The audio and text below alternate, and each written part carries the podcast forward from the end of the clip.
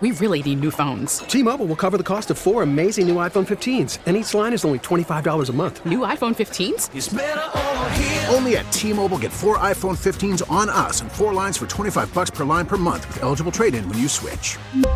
Minimum of four lines for $25 per line per month with auto pay discount using debit or bank account. $5 more per line without auto pay, plus taxes and fees. Phone fee at 24 monthly bill credits for all well qualified customers. Contact us before canceling account to continue bill credits or credit stop and balance on required finance agreement due. $35 per line connection charge apply. Ctmobile.com. Worried about letting someone else pick out the perfect avocado for your perfect impress them on the third date guacamole? Well, good thing Instacart shoppers are as picky as you are. They find ripe avocados like it's their guac on the line. They are milk expiration date detectives. They bag eggs like the 12 precious pieces of cargo they are. So let Instacart shoppers overthink your groceries so that you can overthink what you'll wear on that third date. Download the Instacart app to get free delivery on your first three orders while supplies last. Minimum $10 per order, additional term supply.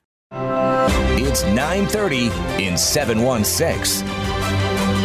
I'm Susan Rose. I'm Brian Mazrowski outside right now looking, uh, well, pretty clear. A little bit of a chill in the air. 58 degrees right now in Buffalo. Primary day wraps up across New York State. WBEN's Tom Puckett looks at the two major party candidates who won Tuesday and will face off in November in the gubernatorial race. In her victory speech, Democratic nominee Governor Kathy Hochul announced she will address a recent Supreme Court ruling striking down the state's concealed carry law. Two days from now, we will respond to the Supreme Court's assault on my right as the governor of New York to protect New Yorkers from concealed weapons. We're meeting on Thursday. We're going to deal with them. Lee Zeldin won the Republican nomination. He says if he wins in November, he will do away with COVID related emergency powers once and for all. We preserve, protect, and treasure freedom. We believe that government should not be trying to rule our lives, but that the people should feel like they're in charge of their government. Zeldin says he has a plan to enact the largest tax cut in the state's history. Hear more about that online.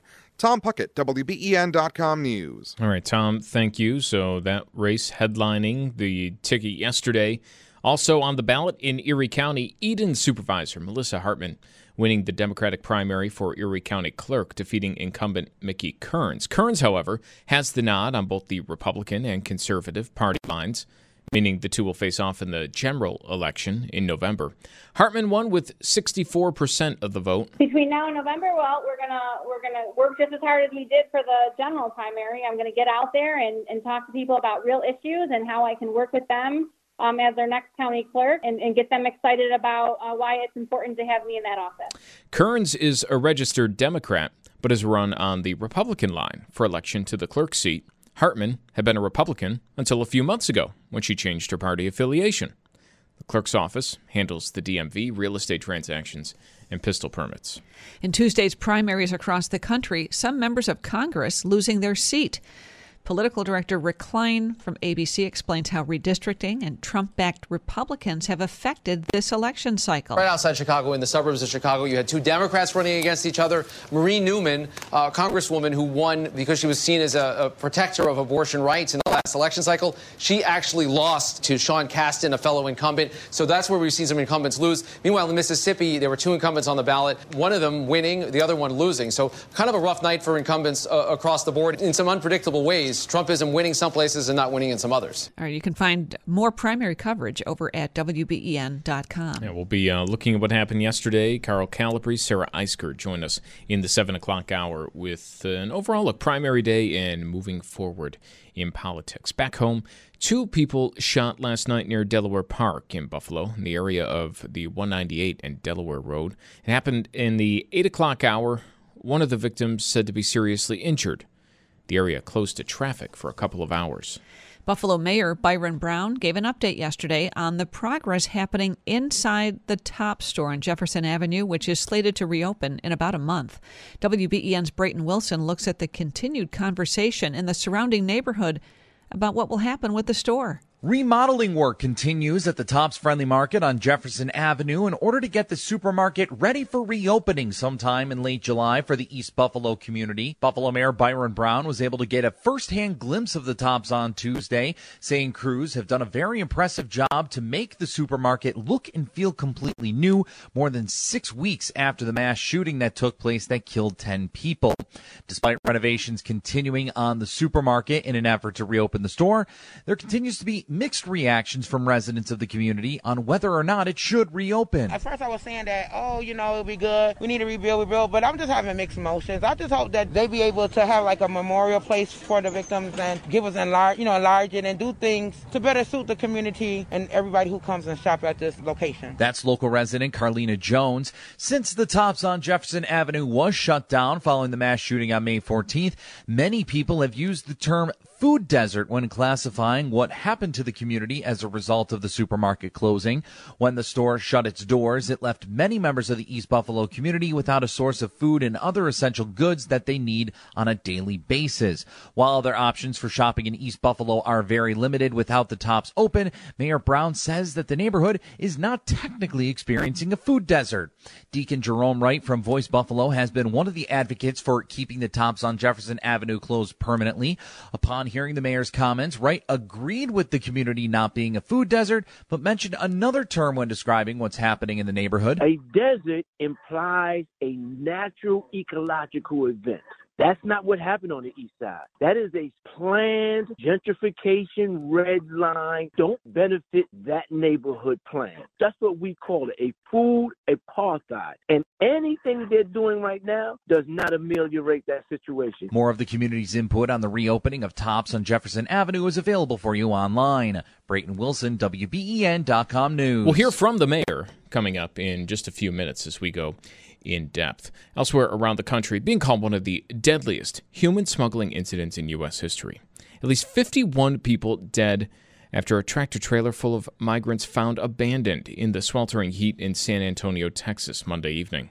Matt Gutman is on the scene. They died from being in a locked compartment, an 18 wheeler semi trailer in the back with no air conditioning and no food and no water. It was 103 degrees in San Antonio. There was no air in there. And so they watched each other die over a period of hours. And at some point, um, the driver abandoned the vehicle. An eyewitness saw him leave the vehicle, wondered what that was all about.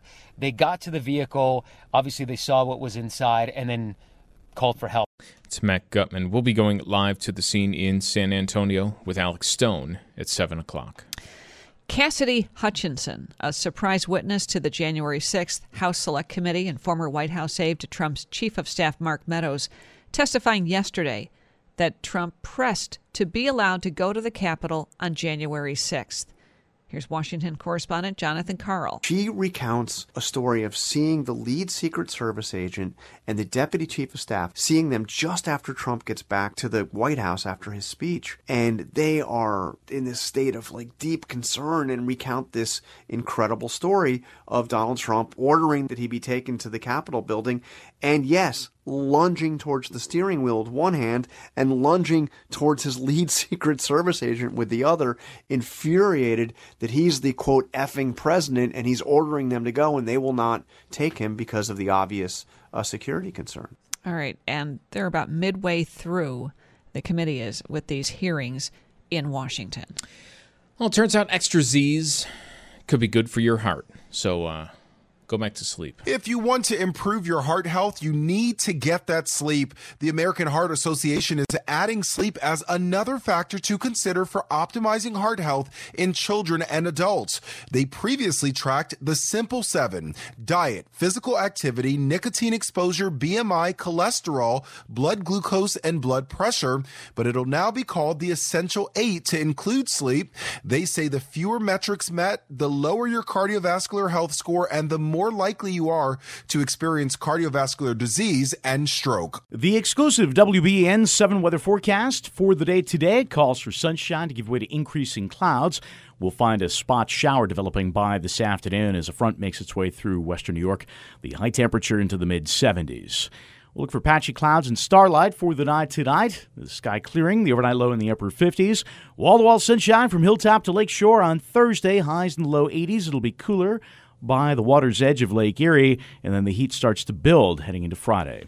With your exclusive WBEN summer weather forecast, I'm meteorologist Josh Nichols. Joining us on the line, political strategist Carl Calabrese with a look at what happened yesterday, primary day. Carl, um, you know, normally these kind of go through uh, without many people, uh, you know, raising uh, too much of a stink about it because, well, voter turnout isn't all that high. Uh, and especially in an off year, a non presidential election, interest is not that high either. Was this year any different?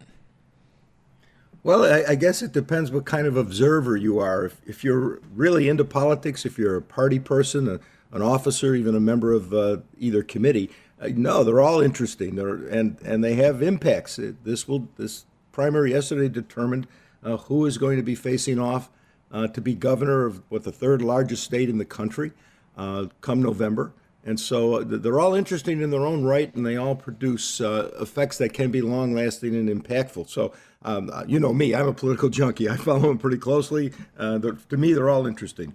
I noticed that Hochul won 66% of the vote in her race. Zeldin won 44% of the vote in that GOP primary. Uh, Republicans, Carl, have not won the governor's race in a very long time. Does Zeldin have a shot?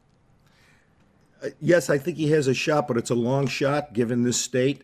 Uh, if you look at the state, the, the, the, disadvantages are many, starting with the fact that Republicans are over 3 million voters down in enrollment. They're facing a two to one enrollment gap. Plus, the state has gone very, very far left. Uh, and so those are those are, are big problems for any Republican. Uh, he he has one advantage in that because he won the Republican primary, he will be on two lines. He also has the Conservative Party line. I didn't see any way, I don't see any way how a Republican can win the state without that conservative line. And if one of the other three candidates had won the Republican primary, Zeldin still would have been on the conservative line, and you would have had a different Republican on the Republican line, and the Republican vote would have been split and that would have been I I mean I can't think of any worse situation than that. Um, what he's got to do now, very quickly, he's got to unify the party. Um, Republicans aren't really used to fighting primaries like Democrats are, and therefore they're not as used to how you heal the wounds afterwards. I, I don't think that's a, a, major problem. Uh, I, the fact that Rudy or um, uh, Andrew Giuliani called him immediately last night to congratulate him is a good sign. I think he's got to get to those parts of the state, those counties that may have supported one of his opponents, and and you know heal the wounds as quickly as possible. Secondly, he's got to raise lots of money. Kathy Hochul has raised gobs of it uh, since she's become governor, and uh, to be competitive in the TV markets, he's going to have to to really crank up his his fundraising. And third, he's got to find issues that really hit people's hot buttons. If, if you take a look at the, the latest uh, Siena poll and actually going back to the polls from the day she became governor, um, she's vulnerable in a number of areas.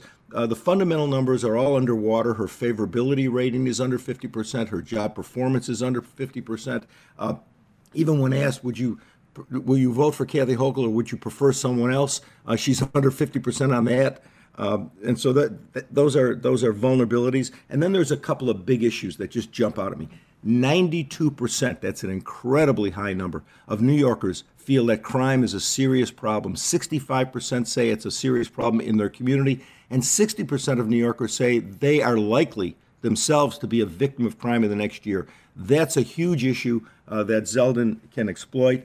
Um, and the other issue is fiscal responsibility. Uh, 71% of New Yorkers feel the state's fiscal situation is a mess. So those are two issues that Zeldin can can really develop, and maybe he hits a hot button with him and and pulls off an upset. But if he does those things, it will indeed be an upset, given the demographics and voter profile of New York State. You know, Carl, one of these issues, and we heard uh, yesterday in his uh, speech, victory speech uh, for Lee Zeldin, was the COVID mandates. You know, he said we, it's about time we end all of the restrictions here in New York. And in that sense, is the timing of the election kind of working against him. Uh, we all know how quickly we move on from story to story here. I, I mean, that would be an issue that if this election were a year ago, uh, might have been a really strong one to run on. School closures, you know, uh, the mandates, things like that. But now, as we're looking still months and months ahead, and that gets a little bit more in the rearview mirror, is he going to be able to lean on that as much? No, no, that that would not be an issue now, and quite frankly, it wouldn't have been an issue a year, year and a half ago. And I'll tell you why. Again, during the COVID uh, outbreak, the Siena poll questioned New Yorkers about all of the restrictions in New York, be it masks, school closures, social distancing, lockdowns. New Yorkers were very, very comfortable by large majorities with government restrictions. That's probably because if you look at the breakdown between parties, Democrats across the country, not just New York, were very comfortable with an intrusive, almost overpowering government response and really curtailment of individual liberties in favor of safety uh, and public health. And so, again, that, that would not have been an issue in this state maybe other states, but not in New York. New Yorkers, New York voters were very comfortable with the kinds of restrictions that we had to live with for that year, year and a half. Carl, how did George Pataki, a Republican, get elected New York governor? Well, the, it starts off with the fact that back then there was only about a, a difference of about a million uh, voters uh, in in the enrollment gap. Only about a million more Democrats than Republicans. Um, I think you can you can make the very strong case that Mario Cuomo basically just reached his shelf life. Um, executives tend to have a shelf life of three terms, and when you go for a fourth, uh, that's when you have problems. When people say, you know, it's time for a change, and once people reach that judgment that it's time for a change, you know, your record, your accomplishments, it, it, just falls on deaf ears. And I think that's what happened. I think it was a combination of, of Mario Cuomo reaching that shelf life, people ready for a change, a much more competitive political environment in the state, and a real good candidate. George Pataki was, in many ways, the you know the, the poster child for the kind of Republican candidate that you need to field in New York if you have any chance of winning, because it, it has been uh, a left-leaning state for quite a while. Now it's, I think, really gone far left, and, and that's where the voters of New York are comfortable. On the clerk's race, uh, before we let you go, Carl, uh, 64% of the vote for Hartman in the Democrat primary. Is that, you know, uh, normally you'd kind of look at that in a primary and be like, oh, wow, all right, so it's a significant chunk of the vote. But given the circumstances of this, it'll be Kearns again. Uh, you know, he has the nod on the Republican conservative line. Is that a good figure for her, knowing that, you know, that's what she's up against in November?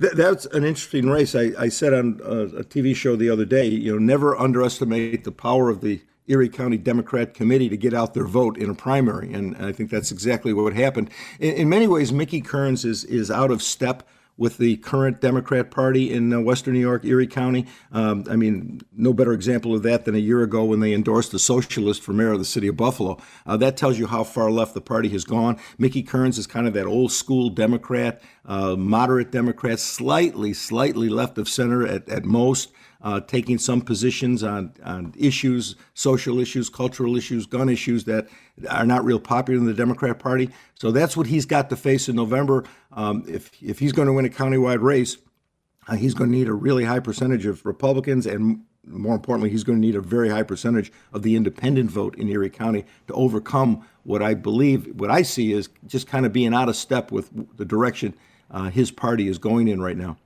So handicap the race in November then. Do, who has the advantage? Does Hartman?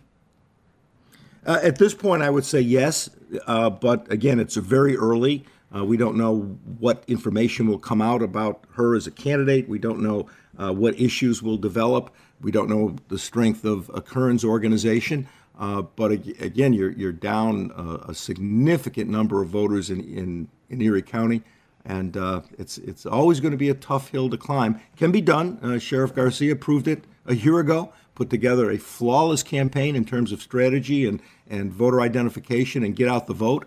Um, you know, you wouldn't be surprised if Mickey Kearns is uh, talking to Sheriff Garcia about. Uh, can I take a look at? Uh, can I borrow your playbook? Let's put it that way. Can I borrow that playbook because it, it worked really, really well. So yeah, there's. It, I think it's going to be a tough race, um, and uh, you know, I, am not going to make a prediction yet because it's way too early.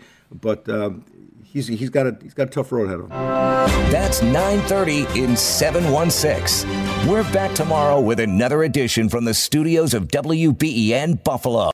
We really need new phones. T-Mobile will cover the cost of four amazing new iPhone 15s, and each line is only $25 a month. New iPhone 15s? Only at T-Mobile get four iPhone 15s on us and four lines for 25 bucks per line per month with eligible trade-in when you switch.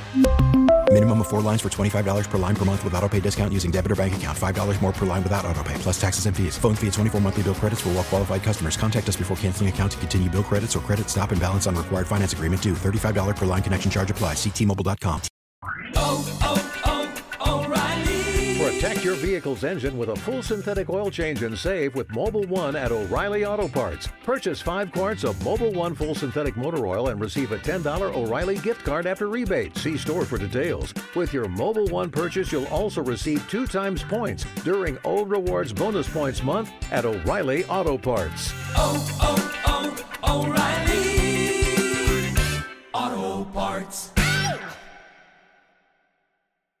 We get it. Attention spans just aren't what they used to be heads in social media and eyes on Netflix. But what do people do with their ears? Well, for one, they're listening to audio. Americans spend 4.4 hours with audio every day. Oh, and you want the proof? Well, you just sat through this ad that's now approaching 30 seconds. What could you say to a potential customer in 30 seconds? Let Audacy put together a media plan tailor made for your unique marketing needs. Advertise with Audacy. Visit ads.audacy.com.